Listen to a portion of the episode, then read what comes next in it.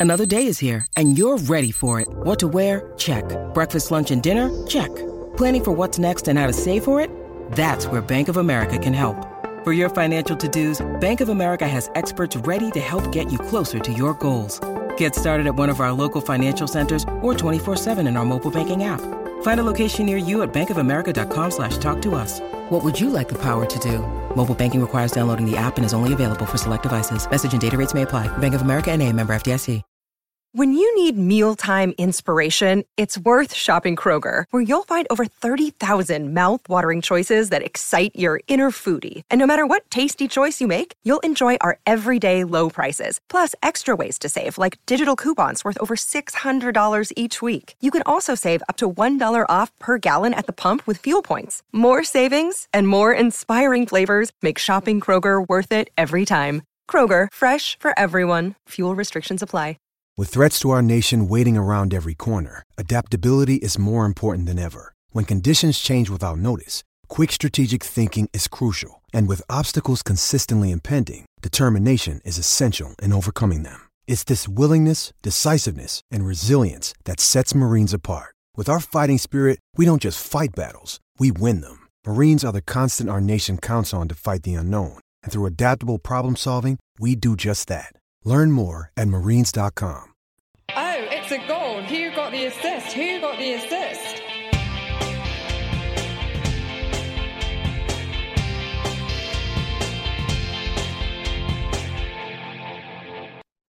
Hi everyone. So we're back after a week off, uh, and I'm back after what seems like a substantial time away.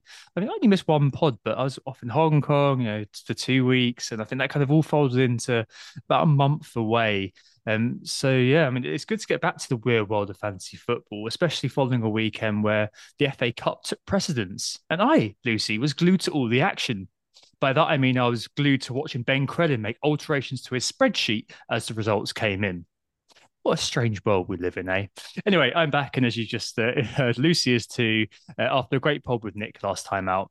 Well, All right, Lucy, you weren't glued to the football, I don't think, but continue to be glued, I'm sure, to any transfer rumours surrounding Saints maybe signing a forward, striker, slash anybody who can put the ball in the onion bag, right? Yes, we've reached that desperate stage of the transfer window where I'm sat watching YouTube videos entitled Vitinha, the next Portuguese goal machine, and receiving updates on private jets reportedly, but probably not, taking players to Southampton Airport. And in that context, that wild, wild transfer window, which sees £105 million spent on a player that's played a good World Cup, in that context, FPL is a very positive and relatively sane distraction, which might be a first. Anyway, hmm. we are Who Got the Assist. You can find Tom on the main account at WGTA underscore FPL, and you can find me at Lucy Hynett with two T's.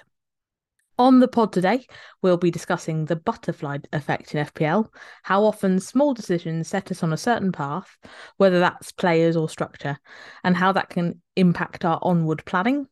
This leads us into a more tactical look at the pair of double game weeks ahead.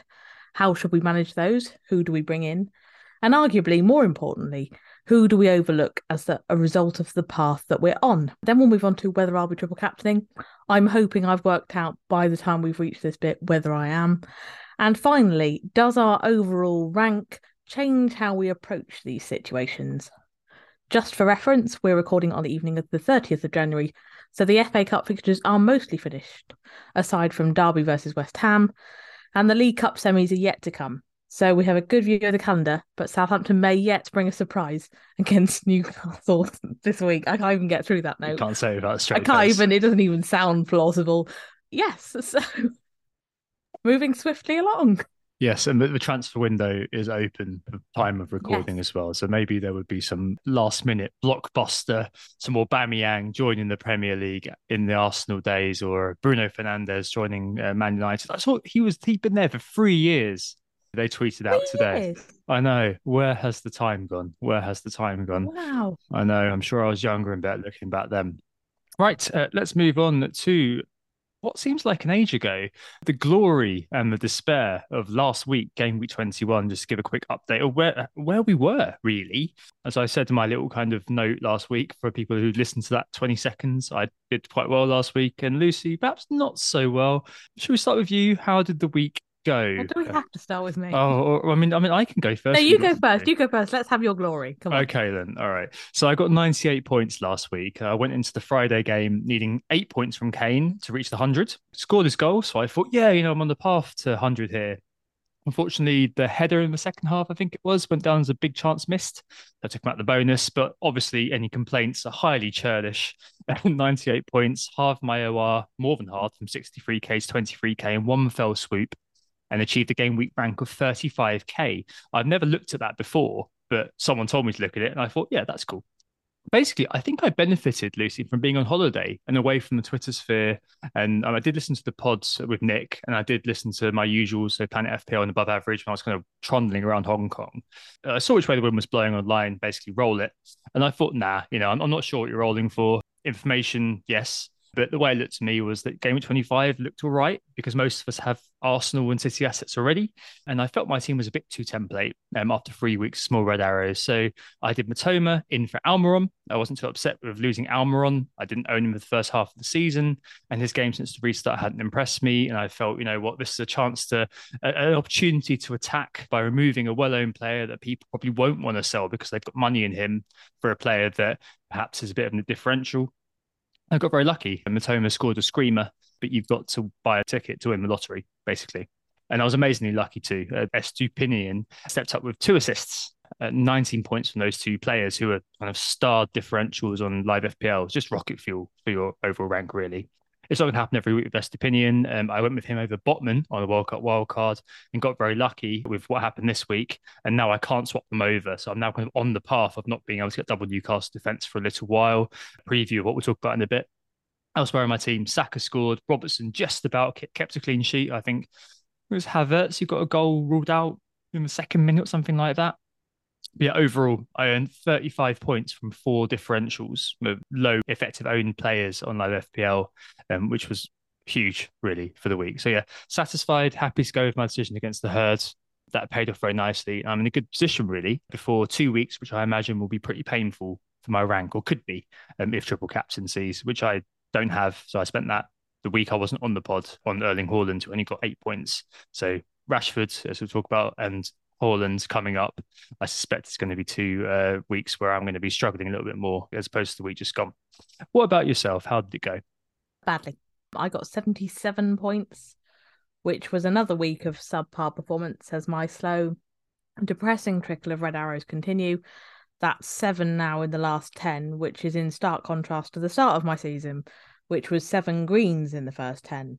Um, that takes me from 203k down to 211k. So I'm not hemorrhaging rank. I haven't at any point hemorrhaged rank, but it's this slow trickle that's been the real problem.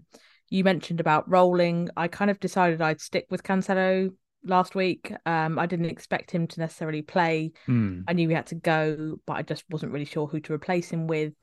Um, I'd looked at Stones quite seriously but then some Man City t- predictors weren't weren't so hot on him starting, so I wasn't sure that was worth the punt.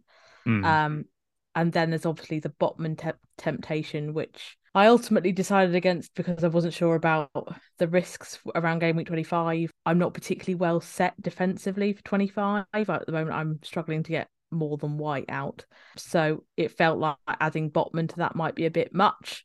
As it was, both Stones and Botman got clean sheets. So it's definitely cost me points waiting. I'm just hoping that it's earned me some flexibility because I've got quite a lot of fires to sort out. Cancelo being one of them.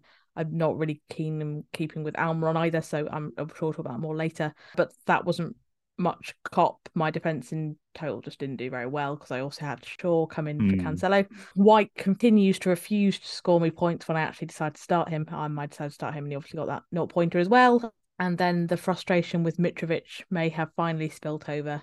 More on that later as well.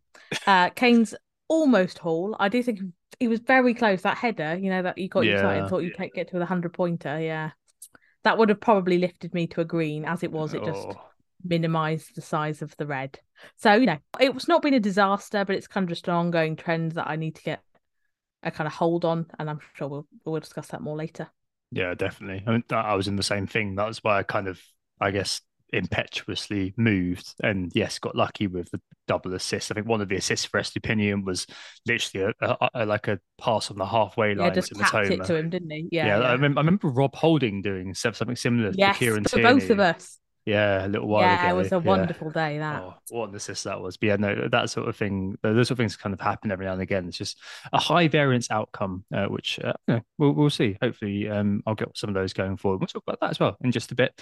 Uh, just to touch on the min league update quickly before we get into the main topic this week. Market forces will come during the main topic because it's quite uh, segues in quite nicely. I haven't done a mini league update for a little while because it keeps being mid double game week, and the next pod will indeed be mid double game week. Just to give a quick update of the top 10. In 10th is Joel Seymour Hyde uh, with Seymour points, like it, down from 6th to 10th this week after a sweet 69. Unfortunately, Captain Mahrez, and I think there was a goal which was ruled out for Mahrez due to a marginal offside, so it could have been so much better for Joel. But as, as it was, down to 10th from 6th. In ninth, up from 10th, it's Box Divers Gareth Kellis, uh, 78 weeks for Gareth. In eighth, up from 21st, is Sweet Blue Boys Victor Sundal, 88 points for Victor. In seventh, down from fifth, Durham Scouse, Matthew Winkler, 74 points for him. In sixth, down from fourth, he's been in the round top 10 for quite a while. Harry Liu, 74 points for Harry as well. In fifth, up from eighth, Chris Hughes with Villains, uh, 89 points for him. Brought in Odegaard this week, got that last gasp assist, I think it was, wasn't it? In fourth, down from third, Captain Jack Sparrows, Andy Nichols with a 73. Up from seventh to third is Daniel Strand, Strand United, with a big 93 points this week, selling Lucas Digne for Big Dan Burn. That must have been a very, very satisfying move to press confirm on Daniel, dear me. And uh, staying where they were. In second, Rob Brooks. What will Jesus do? 81 points, Rob this week, bought in Botman and Toney. And up top, Mark Bleakley with semi end. Mark's been on top for quite a while. He's got a 46 point lead in the min league at the moment, 89 points. I'm pretty sure he's in the top 20 globally as well. That's a very, very very good work there, Mark, indeed. Right, let's move on to the main discussion this week, which is about the butterfly effect in FPL. This is a high narrative genius because I was rooting around for a way to look at this. And Lucy was like, Oh, what about this? I was like, Yes, this, this is a great way of doing it. So props to Lucy for coming up with this idea. But yes, the butterfly effect in FPL. What is this? So, a bit like the time mending film from the noughties starring Ashton Kutcher. This is the idea that the small things can have unforeseen wider impacts to your timeline or to the timeline without getting to Marvel multiversey yawn. The idea comes from the notion of a butterfly flapping its wings to cause a tornado and sits in the wider remit of chaos theory. So that's the idea that randomness of complex systems is all around us, but there are perhaps some underlying patterns and trends. And to bring this theory from the intellectual heights of academia into the gutter of FPL, we see this all the time in our pokey fantasy game that we play. For example, you might find that, you know, particular injuries I mean you've got to deal with a problem rather than being free to buy the next bandwagon. You may be constrained by the structure you set out with, I mean, you're unable to wedge in the additional midfielder on top of the ones that you already have, or make decisions which price you out or restrict you from guessing due to squad limits the next big gun when double game week comes up. I've definitely had this before. An example that comes to mind is that big double game week when Stones and Diaz went off. For some reason, I couldn't get to either of them. I can't. I can't remember why. I think it was just because I didn't want to sell the defenders I had because I had good fixtures coming up, and yeah, I got massively caned by that. And I guess this leads us to pathways and how the choices we make can have knock on consequences in FPL further down the line. And we thought this week it was worth discussing that in terms of how it affects us in FPL briefly. And then we'll apply that to the current atmosphere where we have back to back double game weeks and look at how we sort of navigate them, especially if we are stuck in this pathway due to the butterfly effect. So impacts of decisions that we made, even way back to World Cup wildcard, which are having their knock-on effects now as we plan for that back-to-back double setup. So let's talk about the butterfly effects in these pathways, Lucy. Bjarte Helgeson asks, you know, what can we do to set our set team up for the best possible butterfly path? Is the answer. He says simply the boring one. Make sure the path is as predictable as possible. I mean, how has this affected you in FPL you know, recently, and you know, perhaps you can bring it into the season as well? I think we'll probably talk about it more directly in terms of the the post World Cup wildcard. But I think we did both get into the same pattern before the World Cup when we got into that pattern of Trossard and Maddison and did a load of like little transfers, which we felt compelled to do Mm. because it was part of the plan, but kept consistently transferring points out. And I think that's what you can do. I think it's it's very easy to get stuck into one of these pathways, particularly if you like to plan a few weeks ahead, which when you get to this stage of the season feels almost compulsory, doesn't it? Because you don't want to be left with, say, a lot of blankers in, in, a, in a blank game week and you don't want to be left exposed to popular players in the double game week. Mm. Um, so I think as much as we'll review this and say, oh, we shouldn't have got trapped into this or that, I think it's much easier to do than we probably realise. And it can pay off really well. Like if you get into a good pathway um, and you're kind of constantly rolling off points, then, you know, it can seem like genius and it can be the reason you do, you know, six green arrows back to back. Um, I think it's when you get stuck into a, negative one where you perhaps aren't where you want to be that it can be kind of more of a problem. Um, yeah, so I think kind of thinking about my team more specifically, um, I guess my big decision was that I wanted to go three four three primarily because I thought that Mitrovic for a double game week was worth having. So I started with Martial over Saka in a three five two. So I went for a three four three rather than a three five two, and and that's basically defined my performance to a certain extent since then between a yellow card in the double game week and a double kicked missed pen in the following week. That sold me pretty short and a lot more short than I expected to be. You know, I thought that decision would be not 50 50, but, you know, quite chancy one way or another. And it's conclusively a terrible idea. But I think actually, having kind of reviewed it and looked at what I did with my team, I also left a lot of money in the bank.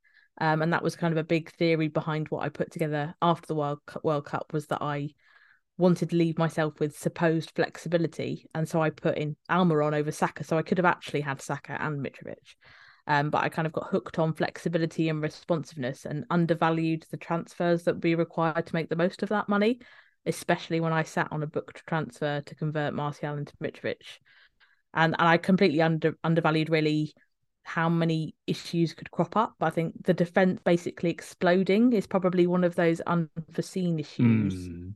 in terms of Cancelo, for example. By the way, have you ever seen someone fall from grace like Cancelo? I know, I know. We'll speak. We've got him in in the running order to discuss. I mean, we can discuss him here if you'd like. Sorry, more- I just can't get over it. Like I I just think know. all day I've been like, what? I know, I know. Uh, but Morpheus, a friend of the pod, says with Cancelo leaving, uh, what pathways the butterfly effects take us down in terms of what do we do with him? I saw earlier that he's still in the top ten owned players in in the game.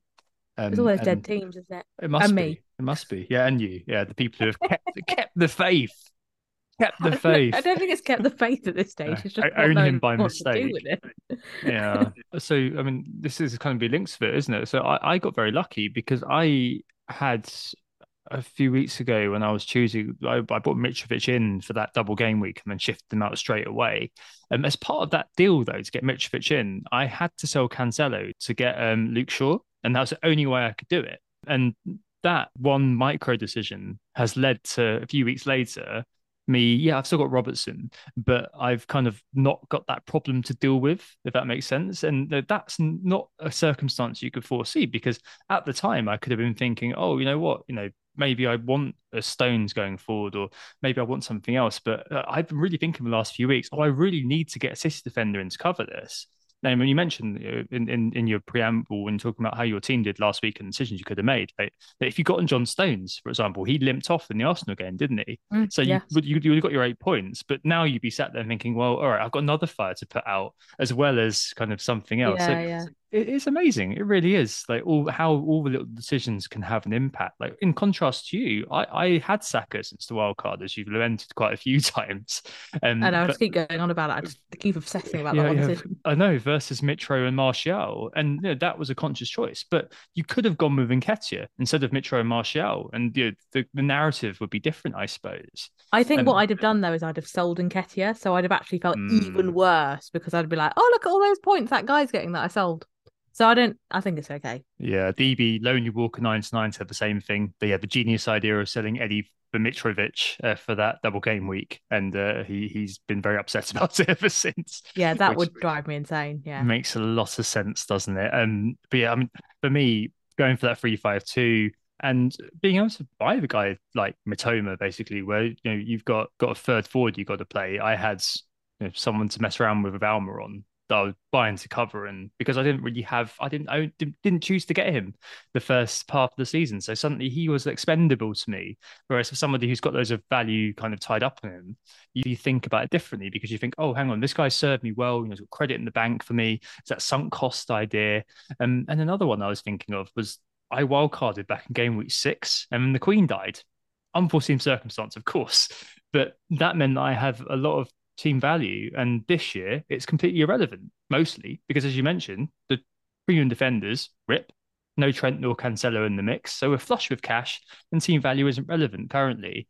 Um, premium, for example, is isn't a sacrifice really to get this year. But there there are loads of kind of different little aspects which lead us down different pathways, and it can be very easy, Lucy, can't it, to feel that you're stuck like you, you and I'll, I'll, talk about yeah. this later on in my teams and team and tran- t- transfers and mm-hmm. captains because I am absolutely now stuck on a path, and for the next up until the blank, I've got my moves pretty much preordained, and that that could be weird. That can be weird, and it can be quite frustrating, can't it? Definitely. And I think it, it becomes very difficult to think of a, another way of doing things. Like, you know, you start to weigh up other alternatives and you're like, oh, that involves a hit, which I wouldn't have to take, or that involves losing a player that other people will be heavily owning and, you know, you feel exposed to. So it's really difficult to balance off whether you take basically what is a sensible move, which might kind of confine you and restrict you a bit, or try something a bit more outlandish, which could end up costing you points. So I don't think it's really a criticism, is it, of how people play the game? It's just like an inevitable consequence of the way we plan our plan our transfers, really. Yeah, and you, you can end up down all sorts of cul-de-sacs which require problems. So, for example, you know, when I bought Mitrovic, I had to take a minus four to get myself out of that cul-de-sac and buy a, a Greenwood basically to sort my structure out because I ended up with 12 men effectively and that's not how I like to play. So yeah, it, it, there's definitely kind of ways in which you can do it, and I guess we should probably turn the page to double game week now and think about those, or double game weeks, I should say, and think about those. Before we do though, are you getting bored of double game weeks? So Josh and Always Cheating mentioned this, and uh, as I was listening to them when I was writing these notes, I was like, yes, that's exactly what I'm thinking as well. I mean, yeah. it, it feels like it's too much, doesn't it? It's, there's too many double game weeks, right? Yes, there are too many at the moment and I think they feel really constricting. Like I feel like I have to cover the big guys in those double game weeks, and so you're using transfers just to. So, for example, Bruno, which I'm sure we'll talk about in more detail. I think there's a big clamour to get him now, which is quite understandable because he's done quite well and his stats don't look too bad. But there's this big pressure now to bring in Bruno, who I probably wouldn't have looked at on a single game week, and I'd have probably looked at the Mitomas of this world. But you just think, oh well, I've got to get that guy, and then I've got to get that guy, and then I've you know I've got to be tripled up on this team, and then tripled up on that team. Mm. It hmm. just becomes really like monotonous. Yeah, I, I completely agree, and I think just overall, it feels like you know when you when you're out having a few beers or a few drinks, and at the end of the night you have a totally unnecessary drink as one sort of final spot of indulgence. So your trains, you know, in 10 minutes time, but you know, you get given a pint, so you're like, all right, I'll neck it and then I'll go like double game weeks at the moment feel like not having one pint before I go, but having two or three shots of Jaeger before I leave the pub to go home. There's a level of fatigue. It's a bit like if Christmas came every day. Sorry, Wizzard, it wouldn't be a good thing. Or if it was New Year's Eve every day, like in the Simpsons episode when they're at TGI, I think it's McScratchy's Good Time Food Drinkery. And Marge remarks, it must be wonderful to ring him a new year over and over. And the employee remarks, please kill me. Like it, it, definitely feels like the magic of double game weeks, feels like the magic of the cup in that it's completely dissipated. It used to be something amazing. It's but a after, chore now, isn't it? It's exactly, basically a chore. After years of his mini doubles becoming commonplace, like it just feels like lip service to be saying, Oh, I'm so excited about this. I mean, fair enough if you are. I mean, that's great. I'm just obviously a haggard and cynical old man.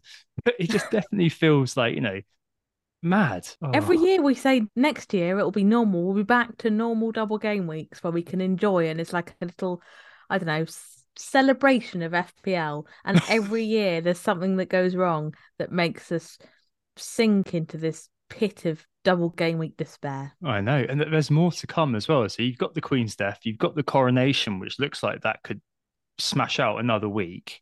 So we've got these little mini doubles perhaps happening a lot over the course of the season because I'm sure they're going to start kind of trying to fit them in wherever they can.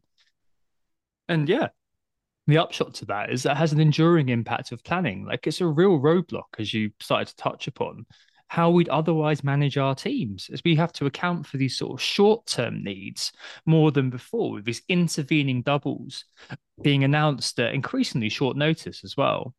And I think there's also kind of a higher luck factor as well as an impact. So, you know, you can happen to have two or three players who have double in your team already versus people who have none. And that kind of automatically puts you in a good position. And there's another sort of kind of butterfly effect sort of pathway thing.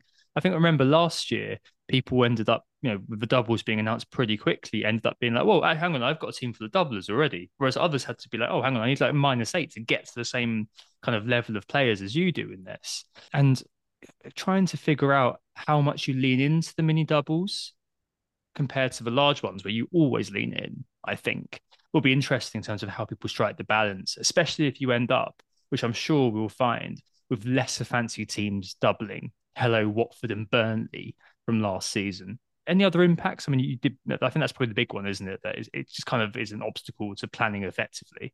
Yeah, I can't think of any kind of obvious ones. As you said, it's it's more about kind of balancing off risk versus reward, whether you think you need to cover people and whether you don't. And the problem is with a double game week, it's you know because there are twice the fixtures for those players. There's there's almost more swing potential. So if you make a decision not to cover a, a player and they do go off, it can be like colossal. And you know you were referencing that Diaz and Stones thing. That's happened on multiple occasions where someone who perhaps isn't that highly rated goes off and you just feel like you've missed out and it's not necessarily the wrong decision it's just that the kind of variance and swing all gets magnified by the fact that it's a double game week Yep, and everybody's going for it. And if you're left behind, then suddenly, especially depending on where you are in the ranks, you could be absolutely pummeled, can't you? I mean, looking yeah. at Fernandes, he's been brought in by almost 440,000 managers this game week. I think he was single figures ownership last time I looked. And now I think he's, oh no, it's still 8.7. So it must be a bit of an engaged core. Perhaps the manager's going for it. It's like, I it's pretty high to still being single figures, but there you go. Very, very low base. I'm guessing you started that. Rashford, unsurprisingly, being covered off as well. And Luke Shaw being brought into uh, 389,000 managers have brought him in. So the big three, really, for Man United, are dominating the market forces. And unsurprisingly, the four guys are like Cancelo, Almiron, Salah, and Martinelli as well, who we'll speak about in just a bit. Elsewhere, uh, just to complete the market forces, I probably should. Mitoma has been bought by 450,000 people, um, still only owned by about 6%. So don't think you missed the boat there if you are interested. And Saka has been bought by 425,000. Uh, so double game week in a couple of weeks. And Mitrovic has been sold primarily to buy, well, Nketiah, uh, to 423,000 transferred in for him. A couple other things I noticed as well. Mudryk, 175,000 managers saw enough in the 20 minute cameo to think it was worth buying him. I'm pretty sure most of those are robots. That's for damn sure. And uh, 130,000 people have bought in Rodrigo as well because Leeds also double. So double game weeks as they are. Let's stick to the double game week 22 at the moment. What, what's your plan for it? Well, I have already done Cancelo to Ake in light of today's news. It looks to me like that significantly improved Ake's prospects. That kind of less doubt about him playing left back. And obviously, it frees me up 2 million. Uh, the reason I've gone today is because I only have exact cash for my other planned moves. And it seemed like a fairly low, low risk bet given that Man City don't play in the League Cup. Um, you know why? Because Southampton knocked them out. Just thought I'd point that out. Anyway, um, then I'm looking at Mitrovic to Nonto for his double game week, and those those two moves will th- free up enough to do Almiron to Bruno Fernandes. Um, that's obviously a hit, uh, but that gives me three upcoming double game weekers and deals with two emerging problems in Cancelo and Almiron. So I'm fairly relaxed about the hit. I think it's only my second of the season, so um, it feels a, a, bit wild for me, but I think I think it'll pay off. Hopefully, um, mm. Bruno's probably going to be a temporary purchase. I will probably move him on for Saka in the following week, and finally have the man that I've always wanted. Yes, yes, we all want we all want Bukayo in our lives. Really, I just want to give him a hug you know feed him feed him something nice and watch uh, watch some watch a nature documentary with him and watch his Aww. eyes fill with wonder as he sees the elephants walking across the savannah I just feel like that'd be great to watch with him. Anyway, and um, that aside, yes, that, that sounds very sensible. Um, I think that's a good way of kind of combining, I guess, your, the path you're on with dealing with some some fires, which again, you know, they come out of nowhere, and suddenly that can lead you uh, to having to deal with a player. There's nothing worse than it than you know, when you're watching the news uh, or reading the news on Twitter, I should say, and it was like there's an injury at club, and you're like, please let me be my player, please let me be my player, and you're like, blah blah, it's an injury. Oh, for God's sake! And you see everyone going, yeah, you know, it wasn't, oh, it wasn't my uh, uh my guys are all fine, and like, oh yeah, well, unfortunately, I'm this guy and I've got to deal with it. Anyway, yeah, makes a lot of sense. For me, um, I am going to be avoiding a hit just because. And the reason I'm going to be avoiding hits, hopefully, in the next two weeks, is because I've used my triple captain. So logically, if I go into a game week and those people are triple captained, I start that game week four points down, don't I? Because assuming the player plays twice, they get captains. So I cover the captain, player one, player two, but they play they play again. So just with the appearance alone, that's four points. So if I take a hit, I then start the game week effectively on a minus eight compared to people who are triple captaining. I think the next two weeks there can be more people triple captaining than probably any other point, I suspect. I'm sure some people will hold it and we'll speak about what you're going to do in just a bit. So I'm going to be trying to avoid taking a hit for that reason because I don't I want to give myself every chance of trying to keep in the situation that I am now. That means that I've only got really one option, which is KDB to Bruno. And then next week, Bruno to KDB the hokey cokey, something we've historically been told was a bit of a waste of a transfer, a move um, that you know perhaps people w- would never have advised in the past. But I think at the moment it is actually something that I don't mind doing because I mean, it's really it's really team dependent. Um, to use that annoying get out clause, but it is useful for me. So the rest of my team is pretty solid. I'm benching Robertson for God's sake. That would have been unthinkable in the past, but he's been bench for opinion this week. And I therefore got a really unusual situation where actually swapping the premiums around to suit the fixtures due to back to back double game weeks actually makes sense. We've long discussed, you know, this idea of buying and selling premiums to match the game weeks, but in the past we've never really wanted to sell premium midfielders. Like, you know, Salah was the torch holder for premium midfielders that we would never want to sell regardless. But his avocation of that responsibility means that we can be more movable with these guys and we don't have to look at the marginal players, you know, to couple double game weeks. We can go for the main men now. And I think that it kind of makes sense to go with Bruno. As I said, one is because of the triple captaincy. So Bruno, I'm not going to captain, but I think he's got a high ceiling. And I suppose everyone's going to be buying him anyway. But I should probably buy him because I'm trying to stack my deck in favor of high variance outcomes to try to cover the extra man many other people will be fielding as a triple captain. And also, when I buy Kevin De Bruyne back, I'm basically buying two extra games when I sell Bruno, even though it is Leeds, because it's the double and also the 25 fixture. So I think that it kind of makes sense to do it, but it's not the nicest, most elegant move in the world. I grant you. Uh, it's just one of those, isn't it? Where I think that people will be looking at it and thinking, well, if I can only get to Bruno via, via KDB, but KDB's got double next week, then maybe they'll start looking elsewhere. And uh, I know overthinking it, the term overthinking is quite a triggering word for a lot of people, but I think in this case, it's it's very easy to do that when there actually is an option, even though it can be slightly unpalatable staring at you in the face like that. I mean, do you think that he's just one that you can't really go against this week, thinking about the pathways discussion that we've been talking about? Well, in terms of the way you're doing it, I think it's perfectly fine to do it as you are in your case with a team that looks relatively ship shape. They haven't got any major fires or any problems. I think doing it that way is perfectly fine.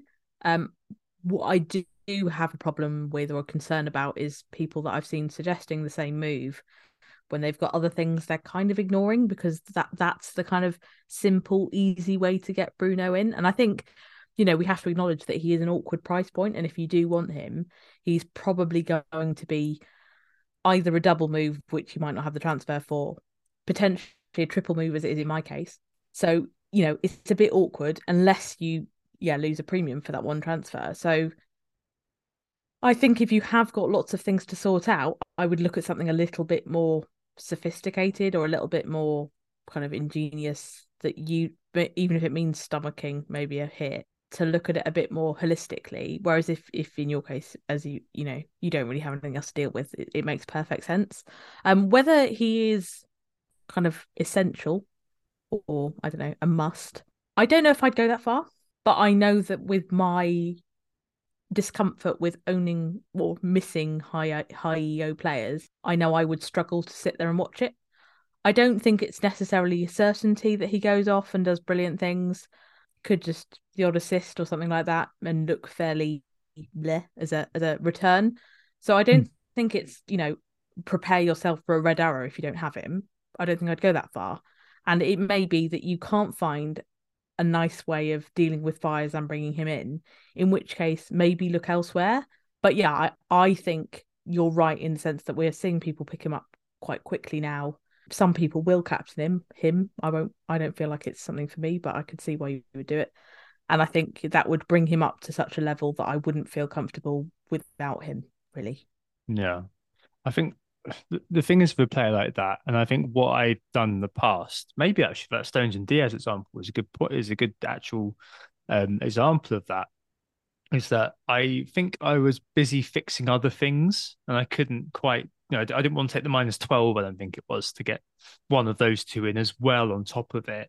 Obviously, mm. the outcome was highly unlucky for me and highly lucky for everybody else. Where Stone scored a brace, for example, but with that, you always feel kind of it's, it's availability heuristic. Those memories are so high in mind about of things that have happened and risks that I could fall prey to, like things like the Mitrovic only scoring 10 points. So probably would have been better for me to ignore that altogether and not bother spending a transfer. Those sort of things sort of fade from your mind. The ones that yeah. stick in mind are the things you didn't do well on because you should have taken the chance. And it, it's going to be quite difficult, I think, unless you're one of these people who can't get to Bruno, so therefore you're leaning into the Bruno's crap story. Um, I, I think that it'd be quite that's quite prevalent on do. Twitter, isn't it? Yeah, yeah, but I mean that's that's why Twitter can be a bit of a nonsense a lot of the time, just because it's like, all right, someone's throwing out this viewpoint. Look at their team. Oh, I know why they're saying that. because they can't afford them, or because they can't get there. So they're building that narrative to suit their own perspective and passing it off as impartial advice anyway, um, yeah, I mean, it, I, I think that he is a player that you, you've got to really be looking at for this double. I, I don't need to tell you that, do you? Um, he's fifth for midfielder since the restart in terms of non-pen XGI, and been tracking Rashford quite nicely actually. Um, hasn't blanked once, I don't think, uh, since the restart either. So certainly a player that I think is going to be featuring in a lot of people's teams. And as you said, and as I've said, I think it's probably going to be a one-week punt really on Bruno albeit that Leeds away game, I feel like that is a, a recipe for disaster. Yeah. Really, if I'm selling, it's again though where the double game weeks are dictating what we do, aren't they? Like we are switching him out again because of double game weeks. If it wasn't for them, we'd have left him, and that that annoys me. That I feel like I'm having to pass up potential opportunities because I feel compelled to cover off these other players. Yeah, maybe I won't bother doing it. Maybe you know Bruno will be so good that I'll just think, you know what, I'm going to do that because Kevin De Bruyne has been out of sorts for quite a while, hasn't he? And yeah. you know didn't play a game a couple of weeks ago, did he? Uh, missing the Spurs game. So maybe it is the case that I tried to look past it a little bit. I mean, I don't think he missed the Arsenal game, surely not. But we, we will have to see. Yeah. Okay. So if, if we're both looking at Bruno, and I think probably most people at large are looking at Bruno, there are other options though. Weghorst, could you ever go back there again? No. No. uh, all right. Um, I think it really depends on that one. I don't think he's necessarily a terrible. You know, if like us on uh, Bruno, you might be looking at Weghorst as a as a, a one week punt before you go to Nketiah or something like that. That could be quite common in structures. I'm just thinking. I think there are, worse ideas. The problem there is that it really depends on Martial news. you would think a returning Martial would steal his minutes, and if not a start, and in which case it probably kills both of them as options for the double. So I don't hate it, but I don't love it. Um, Hmm. I guess the other one would be Martinez. I don't know if Hmm. you've. I think we both sort of vaguely discussed him at one point, didn't we? Yeah, I mean, I've looked at this. So United's defense has been doing all right since the restart. They're seventh from bottom in terms of expected goals conceded. Although the likes of Nottingham Forest and Southampton are actually doing better in terms of expected goals conceded than United are since the restart. Um, they've conceded the fewest, the third fewest big chances, though, for whatever that's worth in Opta data. That's equal with Man City on five. Newcastle, when he conceded one big chance in five games, ridiculous job Eddie Howe's doing there. And United also conceded the fifth least shots on target. Combine that with Leeds and Palace being bottom half for XG from open play since the restart. Palace are actually second bottom for that. Then maybe you've got a case. Plus, you don't mess around. If you do own KDB or a City asset that you're looking to move on to Bruno, then mess around with him and you have him there for Spurs. Hope he returns to being his big game Kev. And then you can do something else for your transfer in 23 potentially as well, i.e., maybe move on Martinez to a City defender or something like that. So it is an option, isn't it, to go with double defense? And I I can see why. I think it's just the the upside or at least the anticipated ceiling that Bruno provides you means that for me it's it's worth doing. But if if you can't get to um United's if you can't get to Bruno, I think probably your options are to go for that double defense. I'm not sure I'd be interested in Weghorst unless, as Lucy said, you'd be looking to move on to uh, Nketiah. My- And your, your option is just to leave it, isn't it? Really? My problem with Martinez, um, having kind of looked at it because I was looking at a much duller move which didn't involve a hit. Um, my my problem there is that, and I think it will be a problem for a lot of people, is that if you have Trippier and Shaw, and a few people have Botman or Pope or someone like that, you're not looking great for 25. And if you add Martinez on top of that, then you're looking very stretched for 25. I don't think you need to pull out a full 11 in 25, but I think you probably need to put out more than one defender. And that's what I'd have probably been looking at if I'd gone for Martinez as well. Um, so that was kind of ultimately which what really turned me off that. Um, so that's another thing to consider just when you're looking at players, your kind of likelihood of getting those players covered. Yeah, it's it's it's weird, isn't it? Because you, want to kind of be on that sort of the same on the same boat in this near enough the same boat as everybody else, and you do kind of if it is United and it is Leeds and it is Crystal Palace, and I think that that probably is very difficult to try to bargain down logically. I mean, if you are sat there with De Gea, Shaw, and Rashford, uh, it's one of those where you've kind of already made your bed. There's a but there's Yes. a butterfly effect has already occurred for you. It's got you. And unfortunately, unless you're kind of countenancing a minus four or a minus eight to make that work, I'm assuming you don't have the money for um, De Gea to Kepa and then trying to move a you know another defend another midfielder around to Bruno unless it's KDB. I you've already sort of made your bed there. It is, it is quite difficult, and it's something that we'll definitely explore in the second half as well as we get on to the rest of the teams, uh, well, Leeds for this double game week, triple captioning, and also next week to come. All right, let's take a break there. Back in just a second. Who got the assist? Who got the assist? Right, so we're back, and after covering United a little bit, um, I think Leeds are probably just worth briefly mentioning before we move on to triple captain, maybe for this week and also for next week. So I'm not interested, basically, in Leeds because for all the reasons I've suggested. So my path means that any move for a Leeds player would involve a, a hit, and I'm not really set up to bring in any Leeds player really, apart from maybe Gnonto or Greenwood. But even then, I'd have to bench like a Mitoma or something like that to make it work. So It's a hard life, isn't it? I know, but it, it doesn't seem worth it for me. I mean, d- looking at it, goalkeeper, defense, nah. Midfield, maybe Rodrigo. Those people are going there. Up front, I mean, Rutter's signings confusing matters. The least French name I've ever heard, Rutter. Rutter.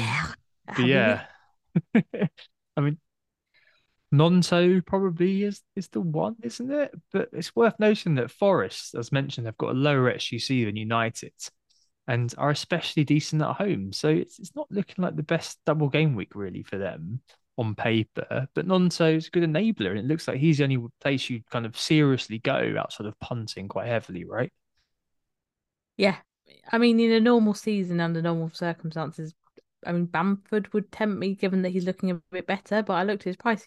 He's still north of seven million pounds. I can't be, you know, signing off that kind of fee. I've seen a few people discussing Struijk and Meslier, and I can't get behind either of those. I think they've kept four clean sheets in the opening 21, and that's less than Spurs, Forest, and Leicester. I mean, come on, those are teams that we wouldn't want. Like, why would we want Leeds?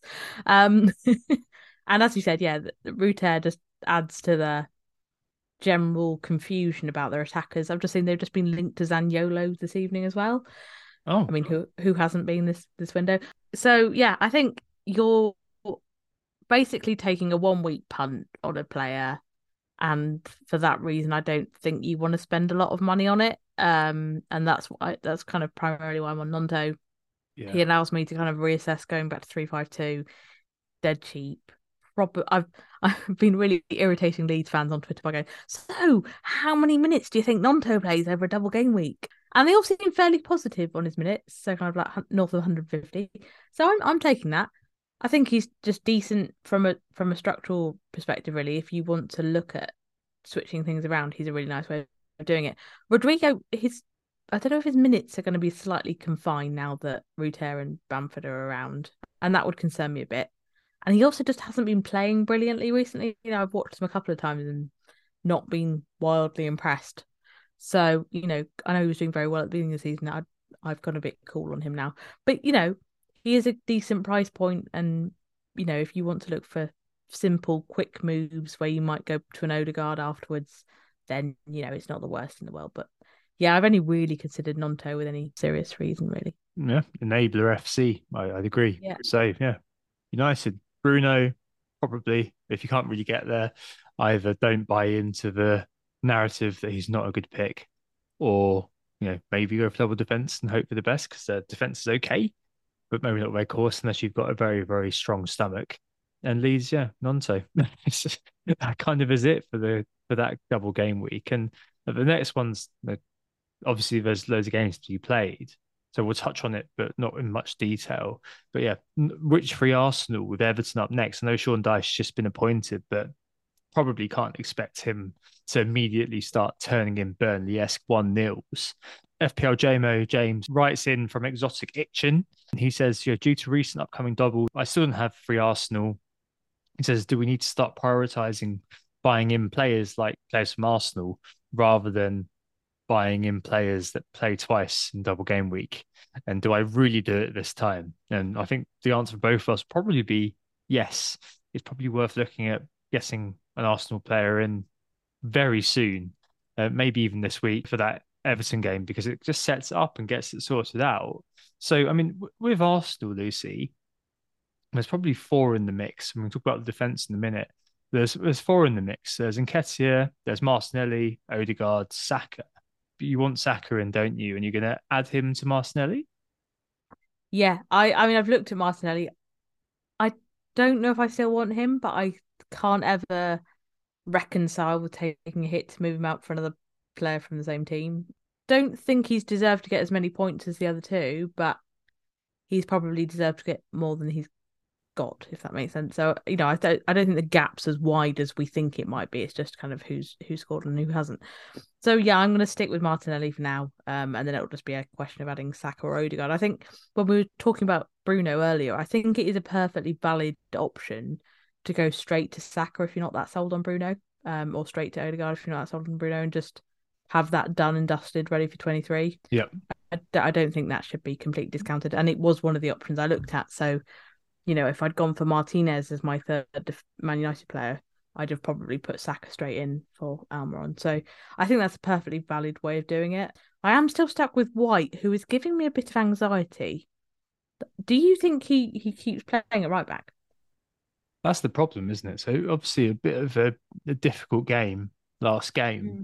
but he has been playing very well for us and does provide that important sort of extra man going forward. I mean, it's been widely documented. It was documented in the Athletic about how he'd been used by Arteta uh, at providing the overload uh, in attack. And I think that White at the moment is still the most attuned to be playing that role. The problem is that on the first few weeks when we came back from restart, there wasn't as much congestion in terms of games. With that congestion, you may well see because Tommy Tomiyasu, let's not forget, is, is a very capable right back or backup right back, and in double game week, for example, I mean, I'm not sure. I'd be particularly surprised actually to see White not show up for one of the games. Um, I wouldn't be shocked, for example, if Brentford he ended up not being played and Tommy Tomiyasu played that game. That's a hunch. I, have got no inside information about that. Um, but it, it, I think if I had my time again, for sure, that I've got Ramsdale and I'm I'm, I'm going to leave Ramsdale now because that's the way it is. But if I went with Kepa initially and I didn't go with an Arsenal defensive asset, I, I wouldn't bother right now and I just get free attackers basically or try to get free attackers if I possibly could just because the data is ridiculous. Like I had a look at the data post restart for the Arsenal four amigos, and wow, like one person stands out, and that's Eddie Nketiah.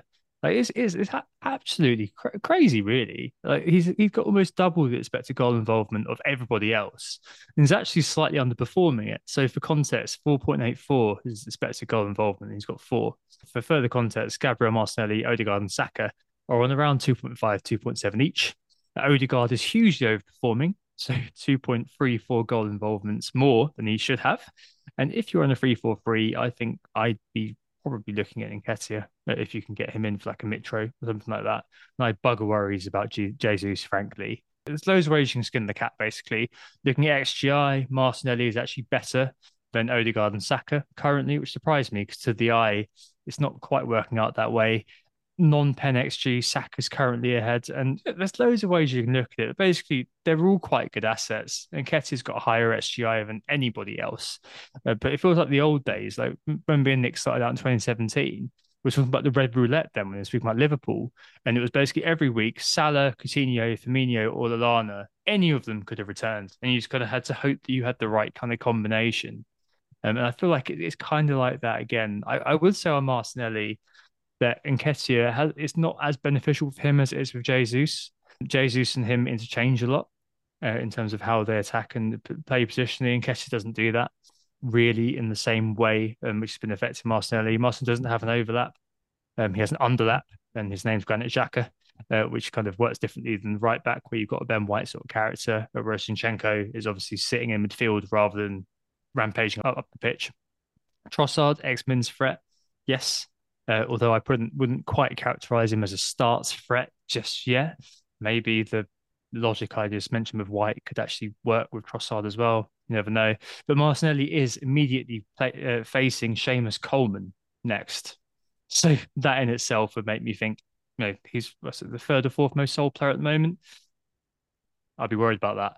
Martinelli has also just signed a new contract, and Martinelli can also play up front as well. So you know, if if the board does go up, um, as Mark, our friend FPL General, mentioned above average this week, it, it might not be Martinelli who goes off the Trossard. It might be uh, that Nketiah goes off the Trossard and Martinelli goes up front. You, you just don't know at the moment with them. Yeah, it just feels like red roulette, really, trying to decide which one to go for. To answer James Jamo's James's question, I think it certainly is worth trying to get. Uh, if you if you've got a space this week to do it, the Everton games there, I go for it. But having double attack, I think from now onwards, given the value, it's outrageous. I, I just wouldn't really hesitate from doing that. Like if I was wildcarding right now, I go for Odegaard, Saka, and Nketiah, and and sack off the, the defense. But hey, you know, it, it's just ridiculous, isn't it? Really, it reminds me of when you could get Dele Alli Eriksen and Kane all in one team that year for Spurs when it was them and Leicester facing off. It really is that sort of situation when we're so underpriced that it's just ridiculous what we can do. All right. uh, and City, uh, I suppose, is the other side of that, isn't it, really?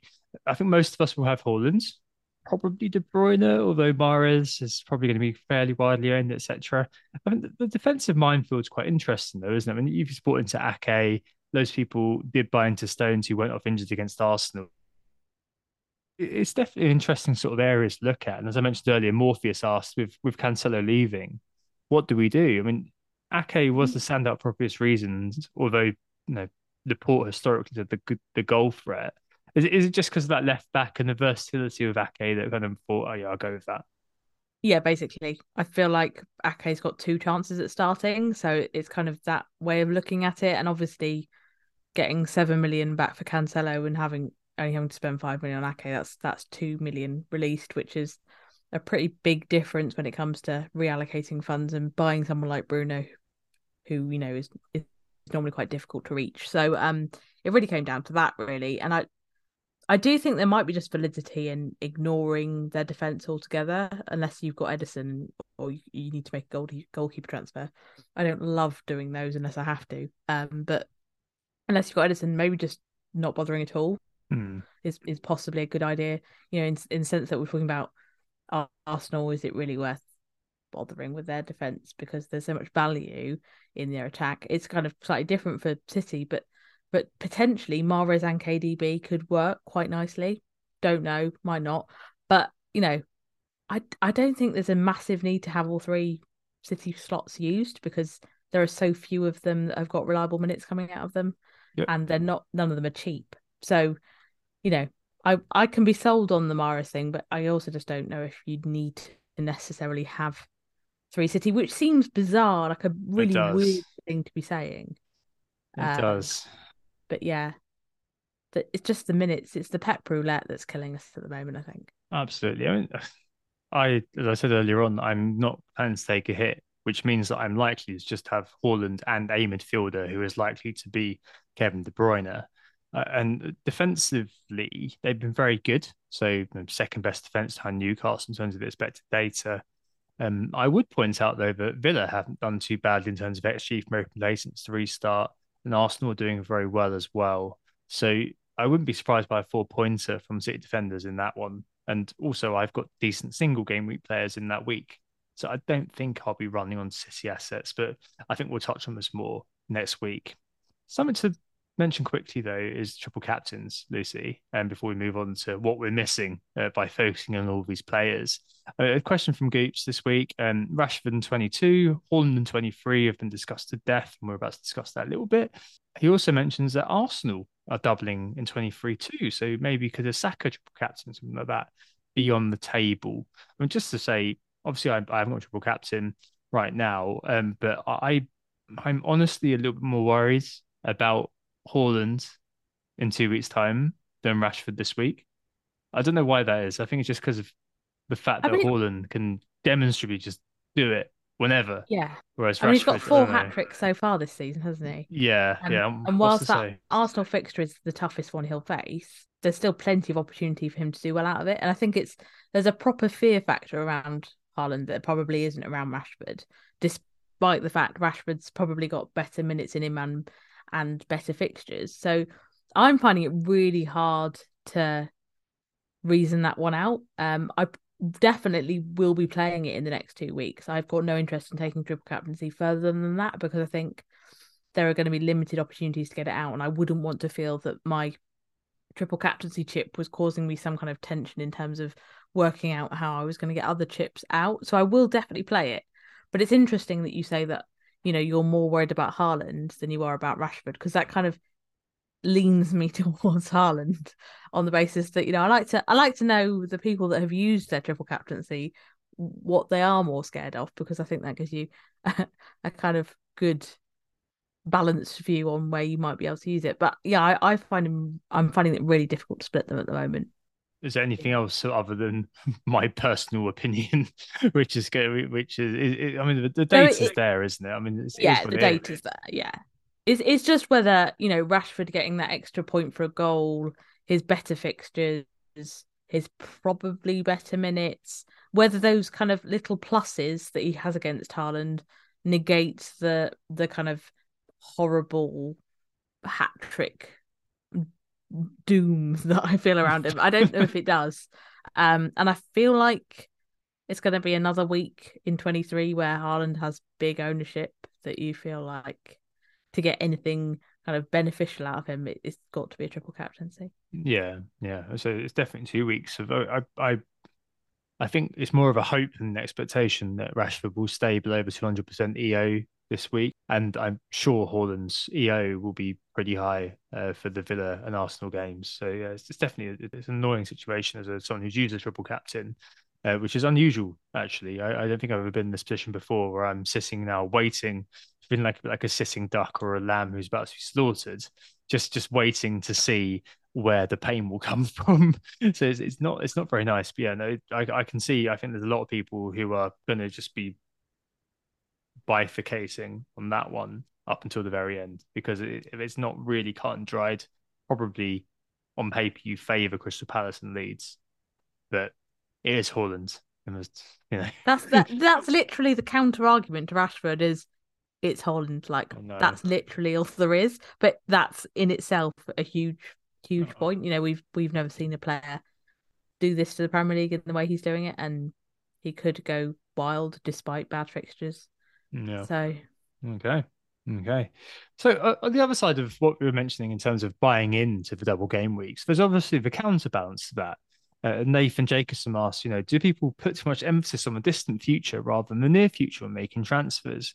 For example, people are reluctant to bring in Mitoma, which makes me very happy as an owner. I promise I didn't pay Nathan to say that, but it's very interesting to kind of think about that because, you know, for example, I've I I got got Mitoma in last week, and now I've got Bournemouth, Crystal Palace, and Fulham for that guy. Whereas people have Almiron are now trying to deal with double uh, double game weeks, single game weeks, or whatever. And kind of it feels like there's a real sort of pathway that feels laid out to people. And the likes of Mitoma and uh, in the past other sort of individuals who have been doing very well. I remember Lucas Digne, for example, going on a ridiculous rampage two seasons ago where he got double figure result after double figure result. We completely ignored him because all we were interested in was doubling players. I mean, do you think that there's ever a time to be is the likes of Mitoma? are they really ever going to be featuring in your mind if you're kind of busy being preoccupied by these double game weeks it just feels like kind of that roadblock is hard to see past isn't it uh, I think it probably comes down to that kind of what we're talking about a path set for you if you are in a position where you're quite well set for doublers say for example as you are then I, I don't think there's any I don't have any qualms with going after Brighton. I think it's the the problem is is when you feel like you're chasing doublers, like you're not well that that well set, it's quite difficult to make the argument for someone like Mitoma over an alternative if you can use that slot elsewhere. I mean, obviously there isn't actually a direct alternative for Mitoma from terms of price point, but mm. you know that slot. If you if you need to use that for a doubler, it's quite difficult to make a case for a Brighton player, knowing that the the ceiling on a on a doubler is probably higher. So it, yeah, it really comes down to how you're set, how your team's looking. If you've got yourself in quite a good position for the doubles, I think that's when you're in a in a point where you can look at Brighton players and and the more advantageous single weekers.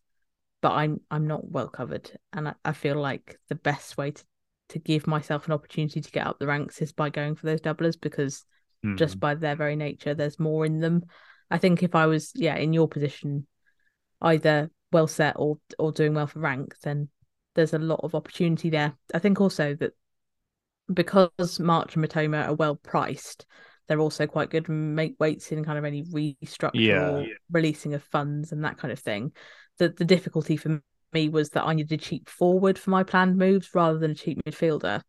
And obviously Ferguson's minutes weren't quite so secure as those two. And I kind of before that, even before the injury that he suffered as a result of the Fabinho challenge, it, it kind of made Gnonto the obvious choice just because he had the extra fixture as well.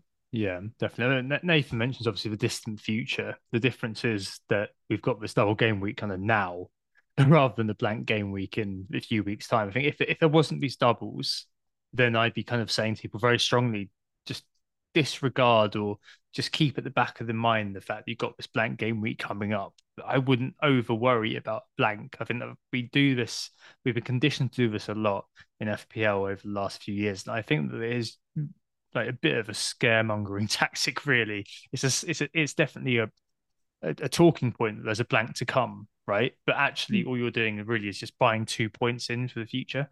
Um, but because there is there's this immediate double, I think that that complicates things. It muddies the water. Yeah. It's very difficult to say, yeah, get Mitoma over getting Bruno Fernandes, for example. I know that sounds a bit of an ad absurdum point, but it does stand because you have to. It's the reality of the situation is that it's very difficult to look past unless you've got a very strong hunch. And if you're if if it pays off, then fantastic, well done to you.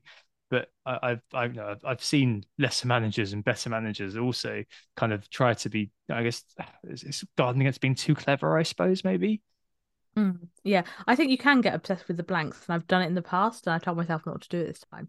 Um, I think you're right in the sense that you should just see the a blank player as losing two points. You know, it's it's a two point margin in things. So if you can't equal up two points against the player you've already got, then maybe maybe swallow the blank. Like I think it's very likely we will see a lot of teams without eleven in twenty five just because of the quantity of good teams that are missing are missing it.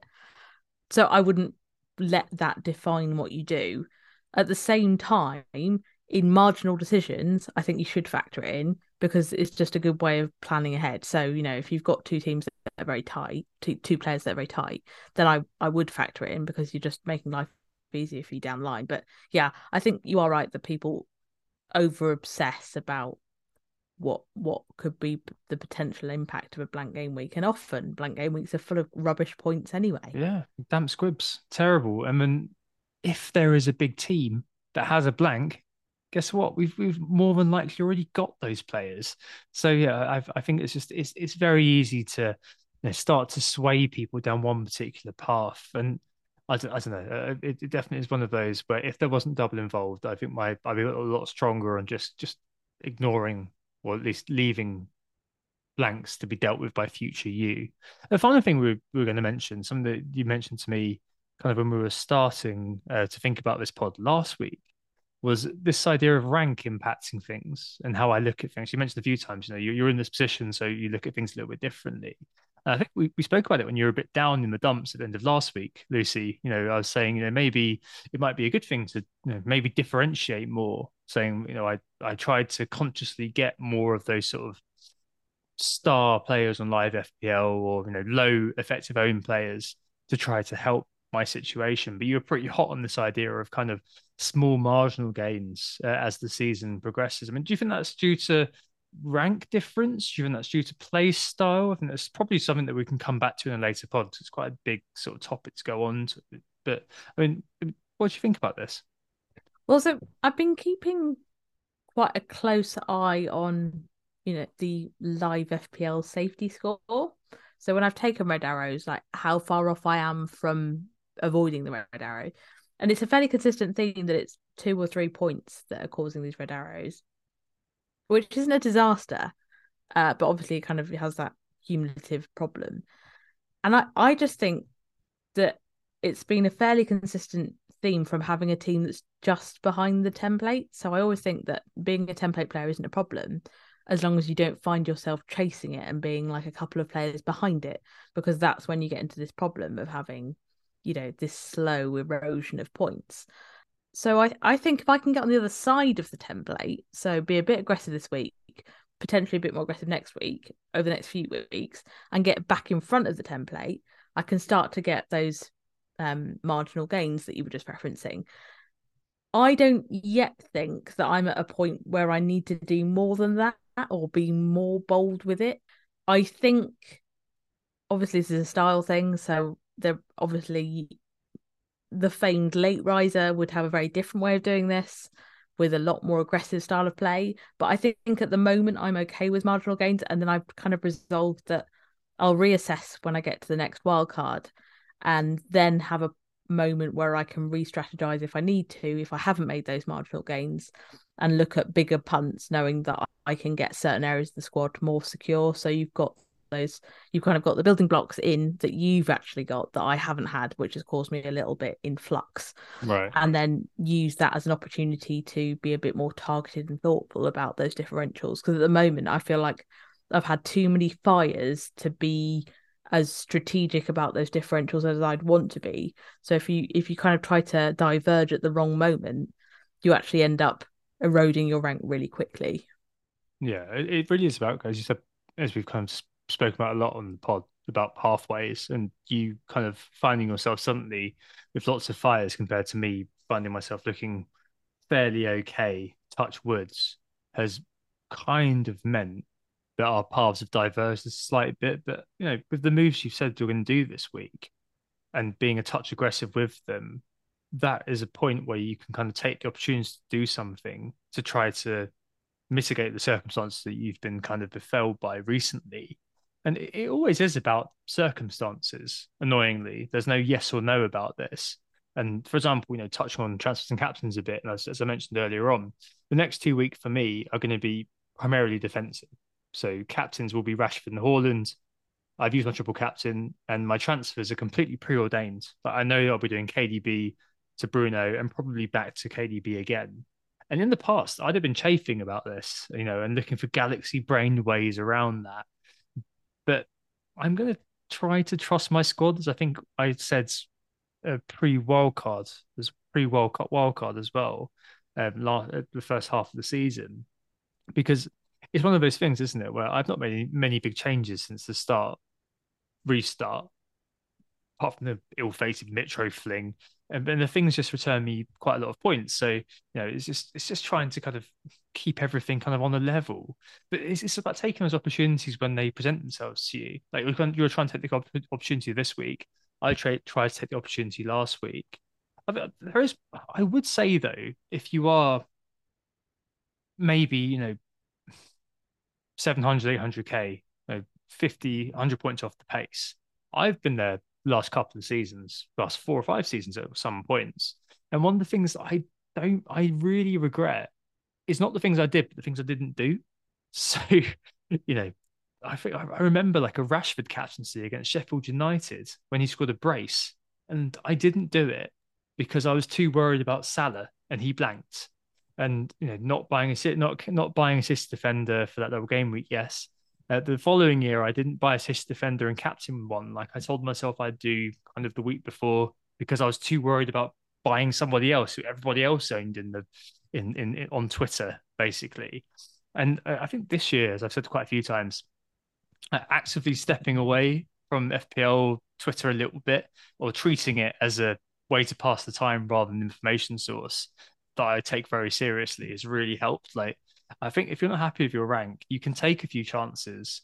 Um, and you shouldn't feel like you're kind of following the herds. You, you need to follow the herd as much because uh, who, cares what FPL friend is doing this week if it's not something that you think is the best for you? Like, don't feel like you should do it because everyone else is doing it. Like, for five years, that's, that's kind of what I was doing the whole time. And I don't know, I, I think the one thing I regret if I was really chasing like 700k at this point was not taking more chances because at the end of the day you're you're you're you haven't really got that much to lose really and yeah I mean, that's something that kind of does come to mind for me but where you are Lucy it definitely is a case that it's it's about kind of targeted opportunism rather than kind of nakedly going for uh, the Hail Mary, which again, I wish I'd done more when I was really chasing. But if you're kind of hoping to eke out those incremental gains, it makes a lot of sense to just do what you're doing. Right. Uh, towards the end, then transfers and captains. FPL Lovejoy, do we plan for blank game week 25 for transfers now or roll through that one week with eight to nine players? I think maybe we're already got to be thinking about this, Lucy. You've already mentioned it to some extent, but just to confirm, where are you with your transfers and caps? Well, captain should be fairly obvious, but transfers this week. Yeah, so my transfers, as I mentioned earlier in the pod, are Cancelo to Ake, which I've already done, um, Mitrovic to Gnonto, uh, which brings in another double game weaker, and those two moves afford me Almiron to Bruno. Um, so that's minus four.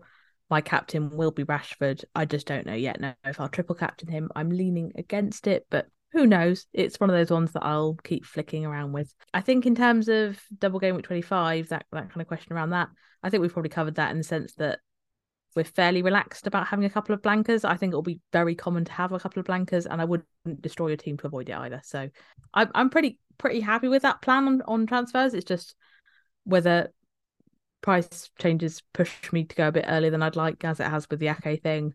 Yeah. Um, and if any injuries pop up, I'll have to pivot quite quickly, and I don't quite know what that'll look like. I'm sure it'll be fine. to answer Lovejoy's question, as I see it now, I've got nine players for that blank in 25, 10 if Patterson is fit. As after doing two free transfers, you know, Greenwood and Estupiñán out for someone like Gnonto and Bueno, something like that. I think that's probably going to be okay, 10 men, uh, because I'll be covering all the big picks as it stands.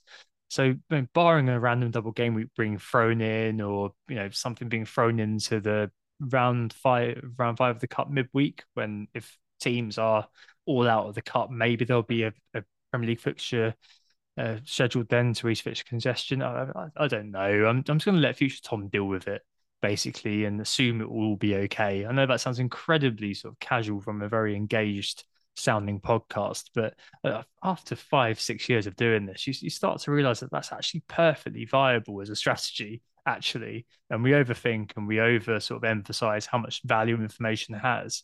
But and we buy rubbish players, don't we? We buy rubbish players every year because they've got a fixture. And really, what does that gain us apart from another transfer down the line? I mean, it, it doesn't, it's not really worth it. And I think about it every time and I always ignore myself. So I'm going to stick with it this time. If I don't want to play a long term, similarly to how I was approaching doubles earlier in the season, if I don't want that player, then I'm I'm not going to just buy them for that one week, really. Yep, learning the lessons of Emmanuel Dennis, learning the lessons of, you know, getting in a Matt Lowton or something. Although Matt Lowton did actually get me an assist and a clean sheet once.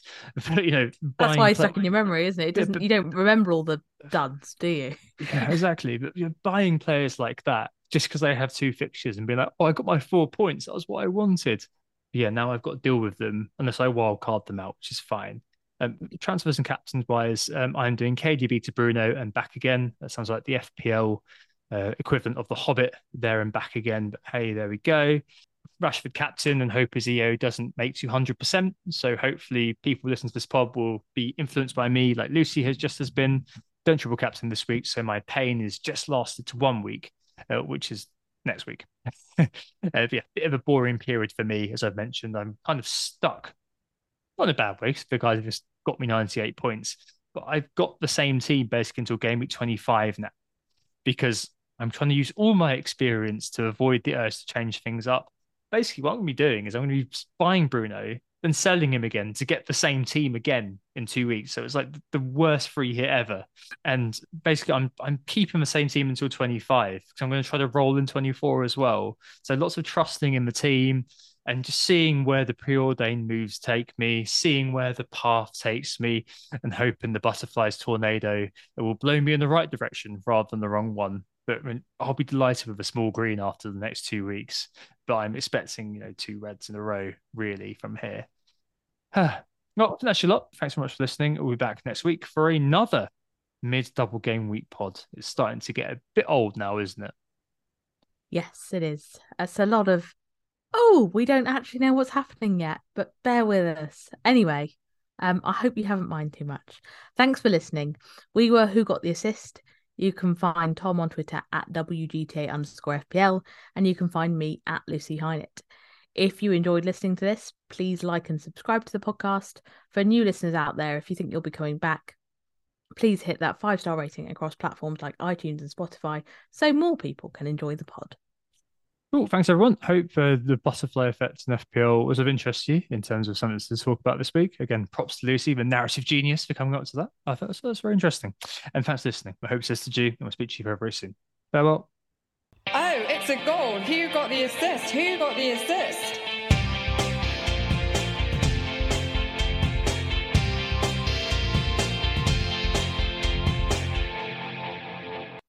Sports Social Podcast Network.